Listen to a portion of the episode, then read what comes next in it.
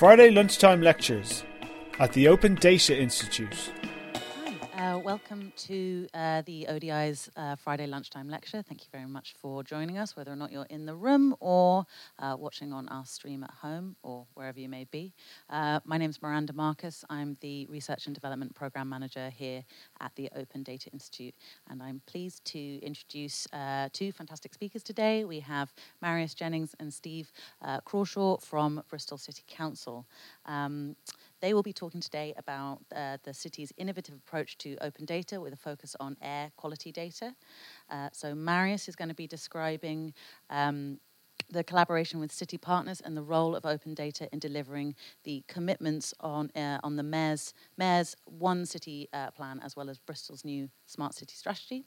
Steve is the council's air quality officer uh, and has worked for Bristol for uh, 21 years and is currently supporting in the development of the uh, council's clean air plan. Marius uh, is in the council is the council's open data lead. Uh, his work has focused on the delivery of various smart city initiatives across the sub-region. So we are in good hands to learn about all of the interesting and exciting work they've been doing. Um, I'd ask uh, if you could save questions until the end. We'll be doing Q and A. Um, if you could speak into the microphone uh, when you have questions, so that the people watching on the uh, stream can also hear, and also uh, we'll be taking questions from Twitter. So if you have a question question and you're watching on the street, uh, then just tag it with the hashtag ODI Fridays. Uh, thanks very much. Over to you guys. Well, um, a big, big thank you to everybody uh, coming today and for everybody online who's come to speak to us. Um, so, again, my name is Marius Jennings, and I work with Bristol City Council uh, around our open data. And so, We've got quite a packed agenda today, uh, which we're looking to go through with uh, yourselves.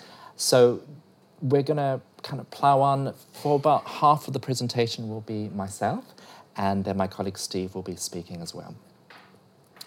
So, to just give a bit of a historic overview, uh, Bristol has been involved in open data for a number of years.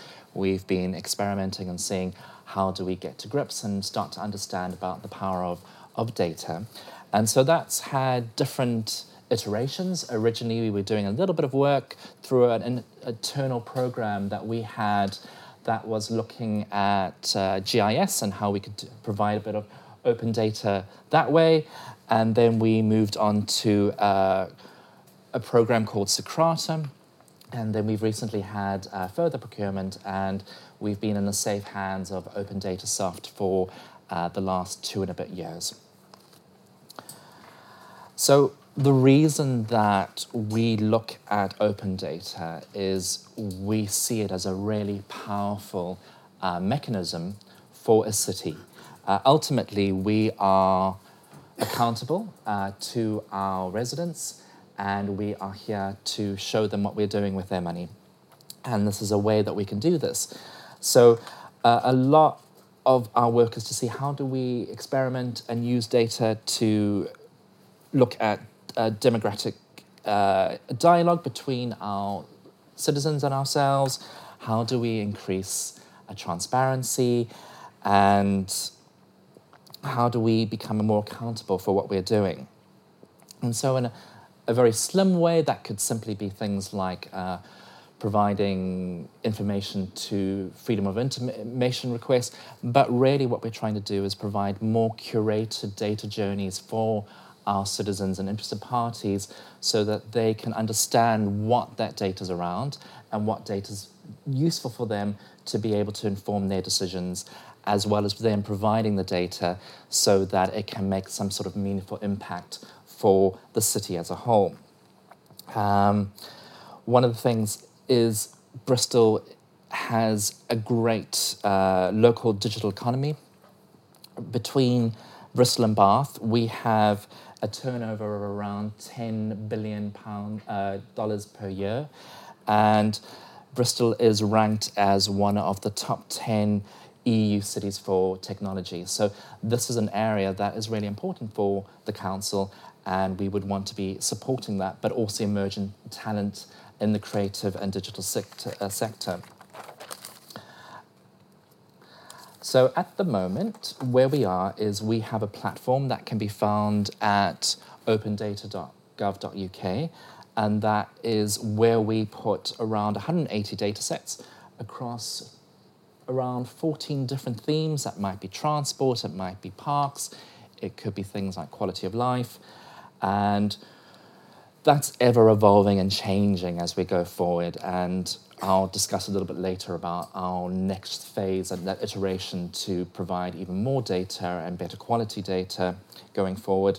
Um, things that we've been trying to do and that we've discovered through our journey is trying to simplify the look and the feel and a better user experience for your everyday citizens so that they're able to access data quite easily and understand it and having that curated understanding on things like air quality that Steve's going to be talking about and being able for people to understand uh, different parts of the city uh, and to be able to compare the different factors uh, around education and a whole range of other fa- um, things.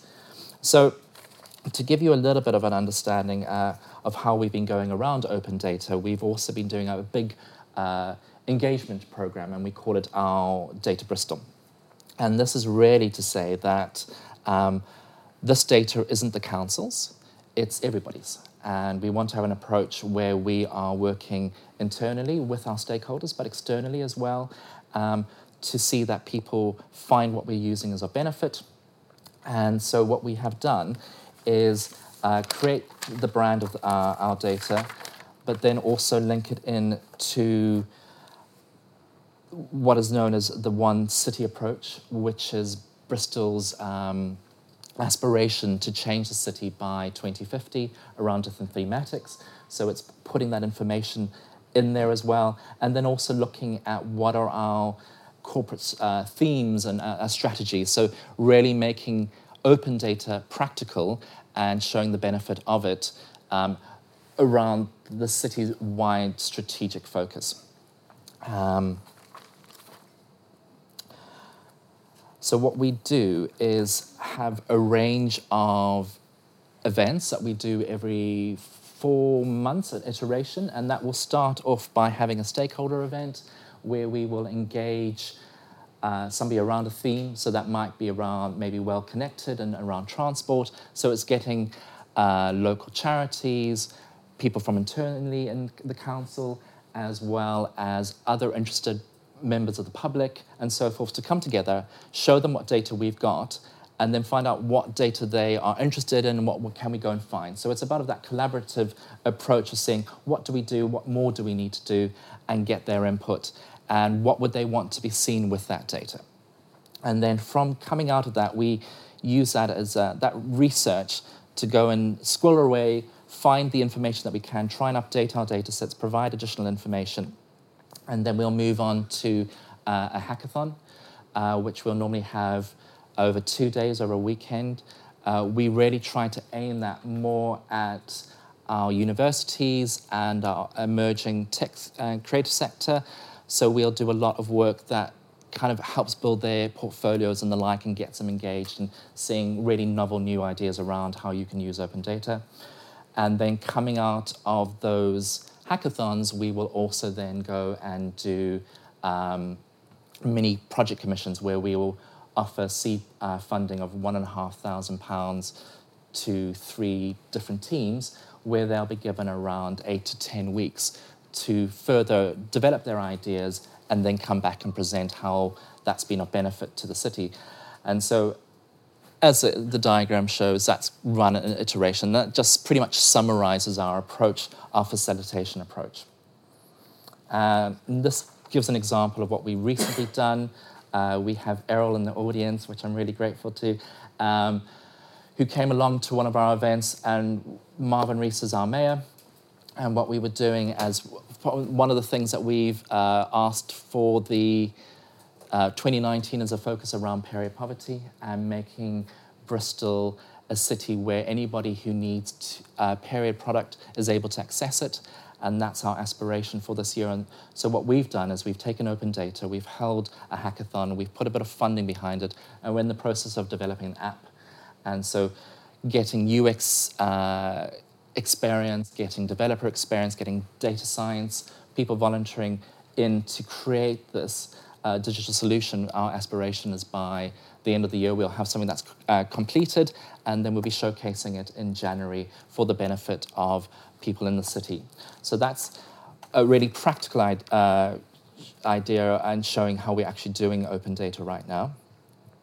Um, this just shows our events and things that we're doing, and it really is getting together a range of probably 30 to 60 people per event, uh, getting them to understand what the issues are and what they're interested in, and then working together. And it's very collaborative. The idea is that we don't necessarily know all the answers. We kind of want to know what your feedback is and your input around it. Are we going around the right track or are there things that we haven't considered? That's the brilliance about this. We have some of the data, but it's getting that novel uh, hive mind to be starting interpreting and being creative and, and using these great skills that are out there. So uh, one of the things that we did was we created a brand called uh, DataBrain, and I created that as a way of really encouraging uh, new entrants into coding and to university students or individuals who are just interested in, in the topic to come along.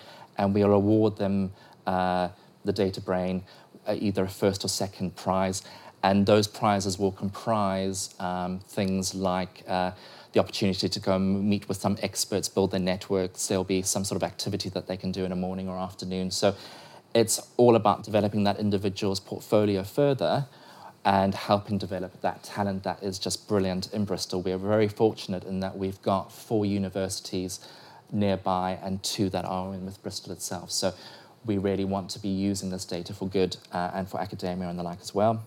And then anybody who comes to our events obviously gets a uh, certificate of participation and the like, but it's really seeing this as a two-way process of trying to make this valuable for those who engage with us.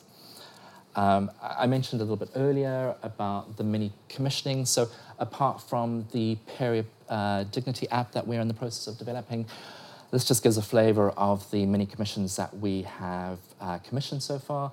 So it's things like eco routes, and this is an app that goes and measures someone's route by GPS and says it suggests an alternative route that will minimise their emissions. We've got things like mobilised construction, and that will do an analysis of road quality and health and detect potholes that are then fed back to the council.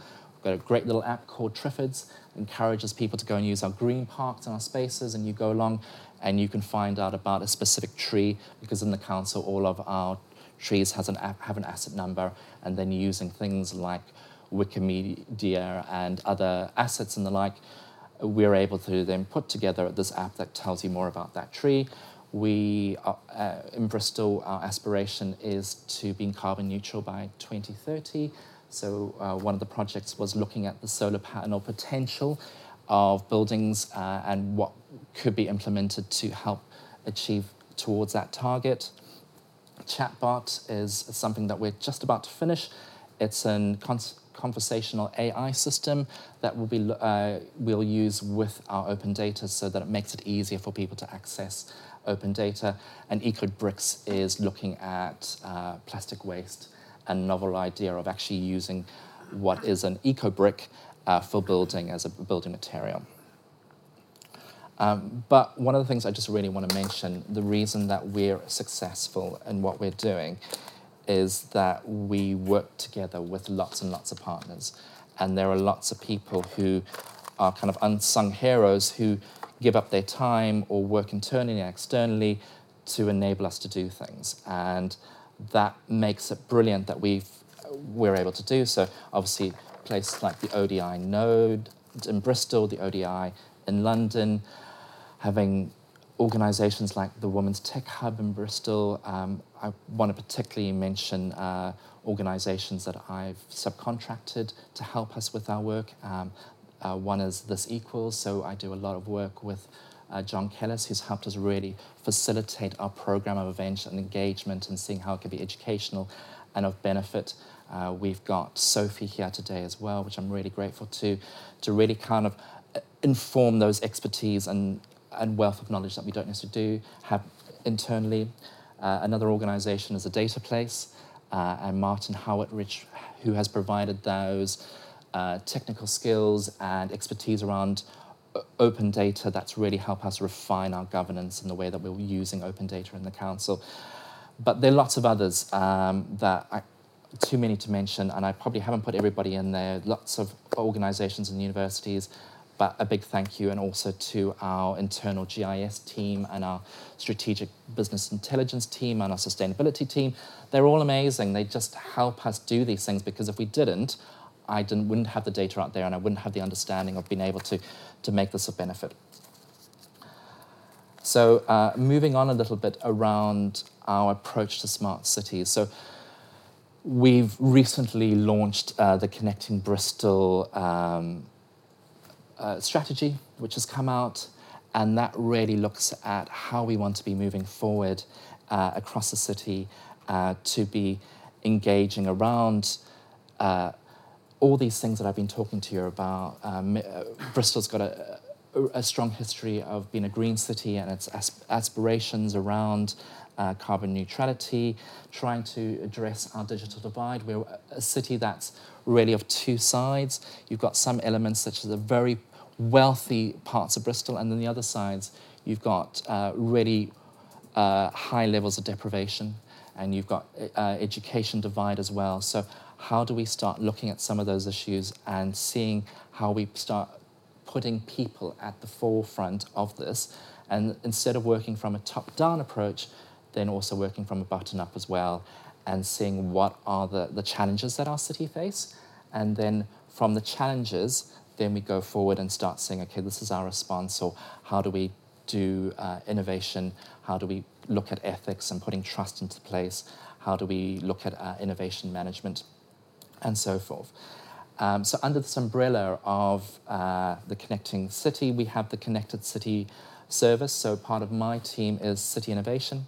And so, we're a small team, but we're a great team of really dynamic individuals who are really, really enthusiastic on various different fields. And they will work with different partners t- to see how we can tackle urban issues and how we can implement uh, smart city solutions but very much around let's be practical, what is in the area of possibility, uh, though we want to be facing on the future, what can we do now, and how do we work with these amazing partners around us regionally, but also nationally and internationally as well. Uh, we are very fortunate to also have a, an organisation called Bristol is Open. So they are were formed by the University of Bristol and Bristol City Council. They're now owned by uh, Bristol City Council, and they're our own pilot testbed that enables us to have our own internal network where you can try out different ideas and the like. So we're then able to take some of the ideas that we have in Connecting Bristol, transfer that into the Bristol is Open, and we also have a very uh, state-of-the-art uh, operations centre, which is a, a little bit more operationally focused, which is operating 24/7. It had a 8 point million uh, a million uh, investment back in 2017, and that delivers a lot of things around public safety, um, call handling for quite vulnerable people within our city, um, helping with things like security or lone working, and um, monitoring our roads, and if there's an emergency, civil protection and so forth. And these are a great bunch of people who are doing this 24 7. So our aspiration is then taking more of that data and seeing how we can make that open but really be more intelligent about this massive data that we get from our transport networks and the like and making that available to those people who are interested, but also internally trying to break down silos within uh, the system within Bristol City Council so that there's more of a strategic benefit around this. Um, just before moving on, we've uh, also got Bristol City Council's um, ICT uh, who are great, and we've got aspirations on how do we provide more of this data going forward. And I'll be talking uh, just at the end that we have a, an aspiration of creating a, a data lake, and we're going to be doing a lot more work so that where there is data internally on the council, we'll be really be considering is that data automatically, should that be made open data? So we've just got so much more that we'll be able to share and make available uh, of benefit. and then also our service teams in Bristol City Council, like I mentioned beforehand, working with more of them to look at how open data can be used to solve some of the challenges that they've got. Um, I'm going to move on to Steve now, um, who will be talking more about the uh, air quality side. Thanks, Marius. Hi, yes. Uh, so with this, we're going to take a bit of a deeper dive into uh, air quality as a specific issue and the specific um, set of open data that we've put onto our platform. Um, so I just want to set a bit of context about that. And air quality, as you may or may not know, you probably do, as, as you quite a lot of you probably live in London. It's quite a hot issue at the moment, and uh, it is the largest environmental risk to public health.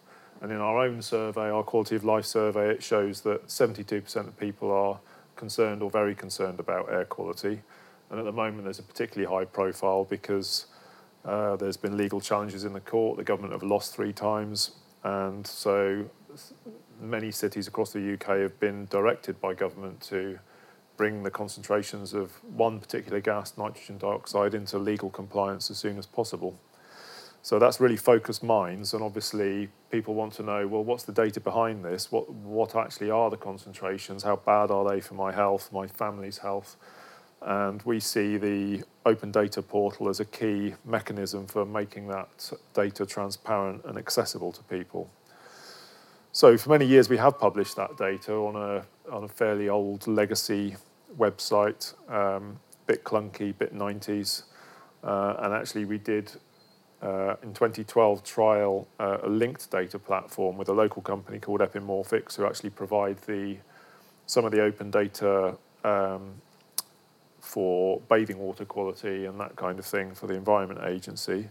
But now, as Mario said, we've got the, uh, the new data open data platform with Opendatasoft, and so it's a natural thing to try and uh, look at the ability of that to host our, our open data, and I'll talk a little bit more about that uh, in the next few slides. So uh, uh we use Opendatasoft's platform. I, I really like it, and they're not paying me to say that. Uh, but I think it does have a great uh, user-friendly interface, both as a consumer of the data and as somebody who manages the data. There's some JavaScript tools for, for mapping and charts, and they make those available through their widgets, which are fairly easy to use. Uh, there's Ang- AngularJS enabled templates, which um, handle some of the logic in the in, when you're building dashboards and things like that. I think one of the really key things is there's a very well documented and easy to use API there that, that supports aggregations and real time feeds. And really, without that, we wouldn't be able to have the, the features that we've got on our portal. And um, Philippe is here in the audience and has been always really helpful when I've got um, technical questions because I'm not a I'm not a programmer, I'm not a data scientist, but um, I have managed to kind of make all this work to some extent. So um, our main problem then, or our problem in terms of getting that air quality data onto a public-facing open data portal is firstly getting it from out in the out on the site, and you can see here there's there's three different types of data uh, air quality monitoring continuous analyzers, uh, diffusion tubes, which monitor an annual mean uh, of this gas nitrogen dioxide. And then you've got these newer instruments, for example, the one on the right hand side there, which is a lower cost sensor using electrochemical sensors, and they're becoming quite prevalent now. So we need to kind of get all the data back from these instruments into our office and then back onto the open data portal. So we've got Bristol City Council has about six continuous analyzers around the city, and we dial into them using GSM uh, or landline modems. That comes back to a corporate database. And then there's DEFRA. The national government have over 100 uh, monitoring sites around the country, and uh, you can download their their data from from their um, that that link that you can see there. They do provide an API, but I've not been able to make it work. That's probably just me.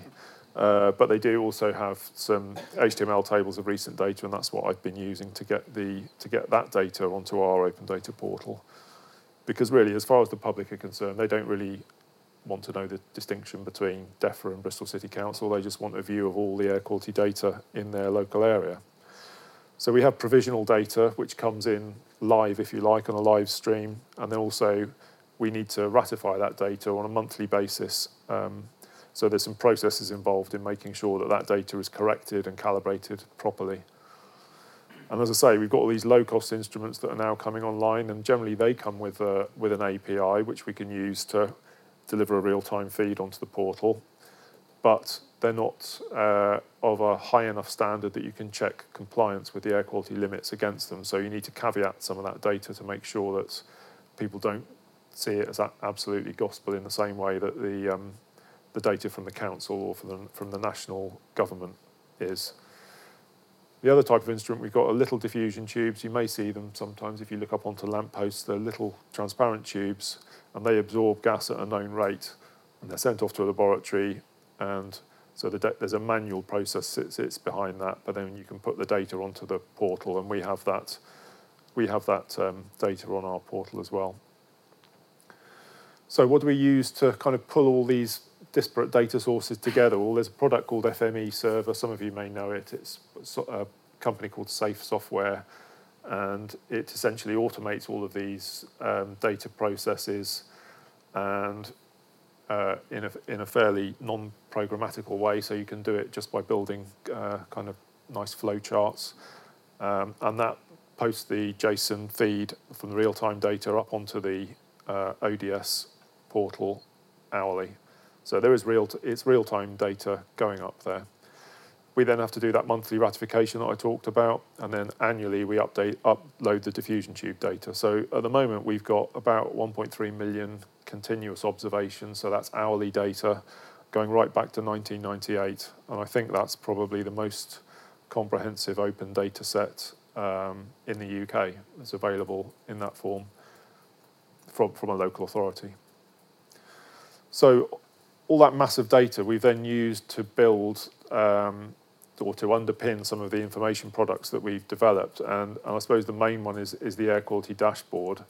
Uh, with quite a lot of support from Opendatasoft, we've managed to um, pull all those sources together and really provide intuitive visualizations, maps, charts, tabulations, and ability to download the data um, from the user in a fairly uh, easy way, we hope, um, using, the, using the components there. And I think that's quite a good example of how we've managed to save money by not paying for a bespoke air quality data website, but using the power of the open data portal that we've already got.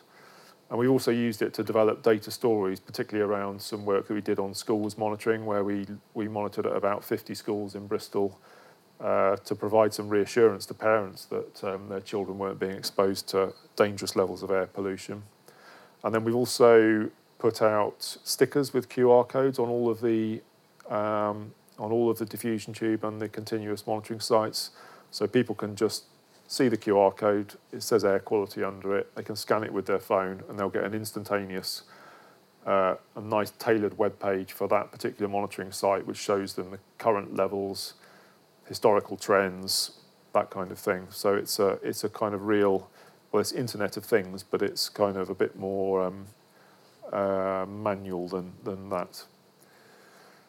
So uh, this is my last slide. I'm going to hand over to Marius to um, wrap up. But so we're we're looking at um, we, we're reviewing our current platform at the moment, and we're looking at um, potential uh, options for it going forward. And we're also trying to think about whether it's more sensible or, or practical to have some kind of regional open data platform because clearly, well, in Bristol we have uh, four quite small local authorities geographically, but they go to form the regional West of England region.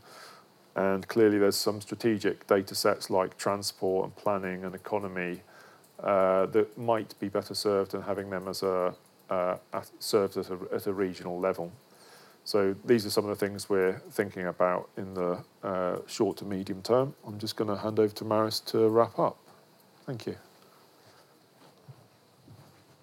So that's been a really quick um, overview of what we're doing, and apologies if I've been trying to just say too much in too little time. But what we would encourage you is that we've um, managed to get some funding from Innovate UK, who find who very kindly um, going to be hosting a hackathon with us and Bath Hacked on the 8th to the 10th of November. and that will be as part of the Bristol Technology Festival at the Engine Shed. So we have a meetup group called Our Data. Um, please have a look. Come along. We, we really love for you to be there. Uh, we also do a lot of work with uh, BBC Academy. So in January, there will be the uh, next round of digital cities.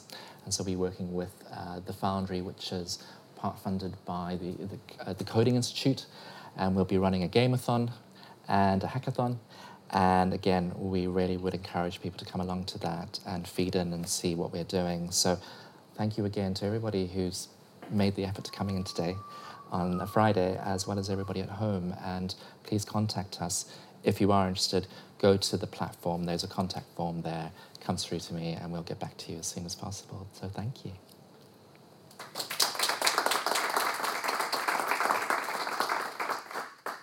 So, uh, thank you to you both. That was absolutely fascinating, and I love the trees and the lampposts and the fact that you can go and find out about those directly in uh, more or less uh, technical ways.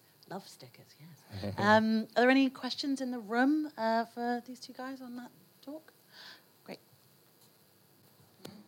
Are there any indications that the local property industry is getting worried about how this information might affect property prices? Could you elaborate a little bit more?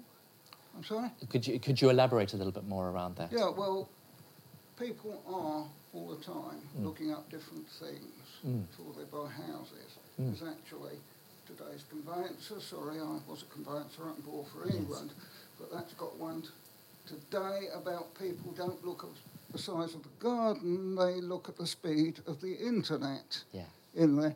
Here you are providing them with a lot of information. Yeah which could be used between agents in different sectors. And okay. I wondered if this is a matter yeah. of concern. So I, I, guess what I would say is that is the beauty of open data, is that it should be agnostic. You're providing the information, and some of that might be good, and some of it might be bad. And as a council, obviously, we would be some, some of our data that we're providing about ourselves not, might not be that great, and some of it might not be but I would rather that we provide that information and put it out there through different means so that more people are informed and can make the decision themselves, as long as that information was accurate. But I, I understand what you're saying. I don't have a detailed answer that I can provide you, but from what I can understand, that would be my, my you have to appreciate is that it's very likely that you will get opposition mm. Because the lawyers and the conveyancers in particular mm. hate open data they are wedded to the idea of caveat emptor, which okay. is the exact opposite of it. That's really interesting. And I, have just, one of the partners that we're actually working with is uh, uh, Legal Hackers. And so, what it is, it's a group around the world of individuals who are in the legal industry who are really interested in actually providing open data and data in general for civic good and for third party. So, they may well be those people who aren't happy, but I'm meeting a lot in the industry who are. So it, it's, uh, of courses for courses, but I understand what you're saying. Thank you. Okay, have we got any other questions in the room? And don't forget that uh, if you have a question and you're watching on the feed, then I'm keeping an eye on uh, the hashtag ODI Fridays, which is written just here as well. Great, thank you. Just a very techy question. So you, you use two different suppliers or portals. Uh, I'm curious to know, without having to mm. you know stick to the commercials or anything like that. Um, what were the common lessons you learned? Uh, was there anything interesting in terms of process um, that the two different suppliers enabled you to uh, to use for the, the, publication? So we're talking about Socrata, and um, so I'm going to be really honest, Giuseppe. Um, I wasn't there when. Uh, Socrata was in place. I, have been around for the last 14 odd months, and I've been primarily with Opendatasoft. But I think from the requirements that we had, it moved better for us, and also that Opendatasoft is a European portal um, and has a focus specifically in the uh, uh, in Europe, and obviously has extended. So I can't really give them much about, but all I can say is my experience of that has been. There are obviously any portal. There are good things and strengths and, and sometimes weaknesses, but it, it's been working for us. Yeah.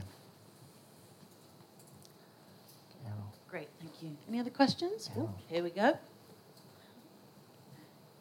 Um, you might not have been able to talk about it this time, but do you have projects that look at uh, data liter- literacy and digital literacy? Because like these projects are all super, Yeah. super awesome, but they're only as good as like techies are already techie, right? yeah, brilliant. yeah. That's a great question, Errol. Um, so we do. Uh, I work quite closely with our digital inclusion project manager, and so in some ways their project isn't as advanced at the moment. I used to run Bristol City Council's uh, digital inclusion work, and we aimed specifically at getting people to have basic skills so that they can get online. As more and more services by default and preference go into digital, and that you have less and less that you can necessarily be able to phone or uh, go there. It's, it's, it's really important, and I think what we're doing as part of our Innovate UK hackathon is looking at the digital divide and inclusion. And Sophie's doing a lot of work for me at the moment, really looking at that, particularly when you've got things like uh, pension, um, universal credit, where that is requiring more and more people to, to go online and the like. So those are things that are really prevalent, and we hope to be exploring, but it's, it's really important. Thank you. I think I might have heard a rumor that it might be uh, Digital Inclusion Week this week. So I think it is. So yeah, call out to. Digital Inclusion Week. Thank you. Yeah. Oh, amazing. Uh, Any other questions in, in the room? Yeah. Yes.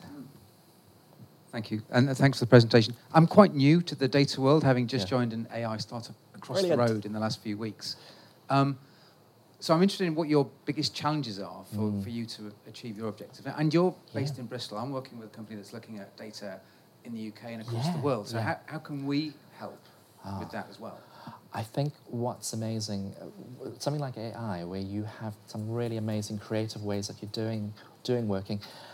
I think what we as councils can do is we can try and develop and get data, but uh, maybe one of the things is starting to get access from other methods. So one of my aspirations is going into next year, making more of that data from other partners, whether that be NHS or the like, so that we've got that there. But if there are organisations that feel uh, passionate and are prepared to share data that is open, fantastic. And it's also really that digital cluster, those skills that we can provide you with data, but then it's how you utilize it. And there may be things that we haven't even considered about, or we don't have the resources our, ourselves, but the civic good then comes out of that reuse of that data with combining it in different ways that we haven't really thought of beforehand. Yeah. Okay, brilliant. Thank you.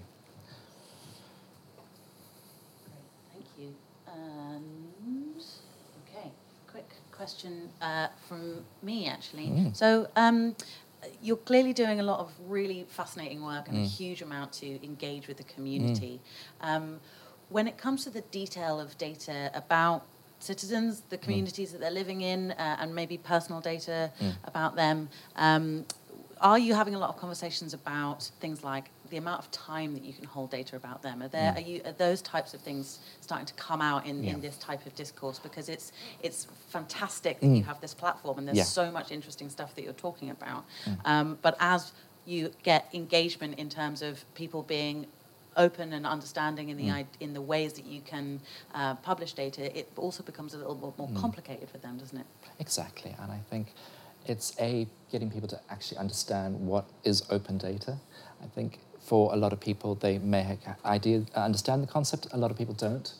I think there's a lot of people who are not necessarily understanding uh, the spectrum of data um, around it. Um, but that's something that we want to explore more. I think particularly with our strategy is looking around things like data trust and how do we, as one partner, not the main partner, but one of the partners in the city, uh, work with our citizens and other organizations to see are there, is there a data uh, repository where people feel more comfortable around the holding of their data and how that data is used? Those are things that we're all exploring, but it's kind of like the next iteration. But it's very timely that you're mentioning it because it is part of the, uh, the strategy that we're looking to explore. Thank you. Thank you. And with that, unless there are any other questions around, then I think we will uh, once again say thank you so much to uh, both of you guys. That was absolutely fascinating. Thanks. Thank you. Thank you. Thank you. You've been listening to a Friday lunchtime lecture brought to you by the Open Data Institute.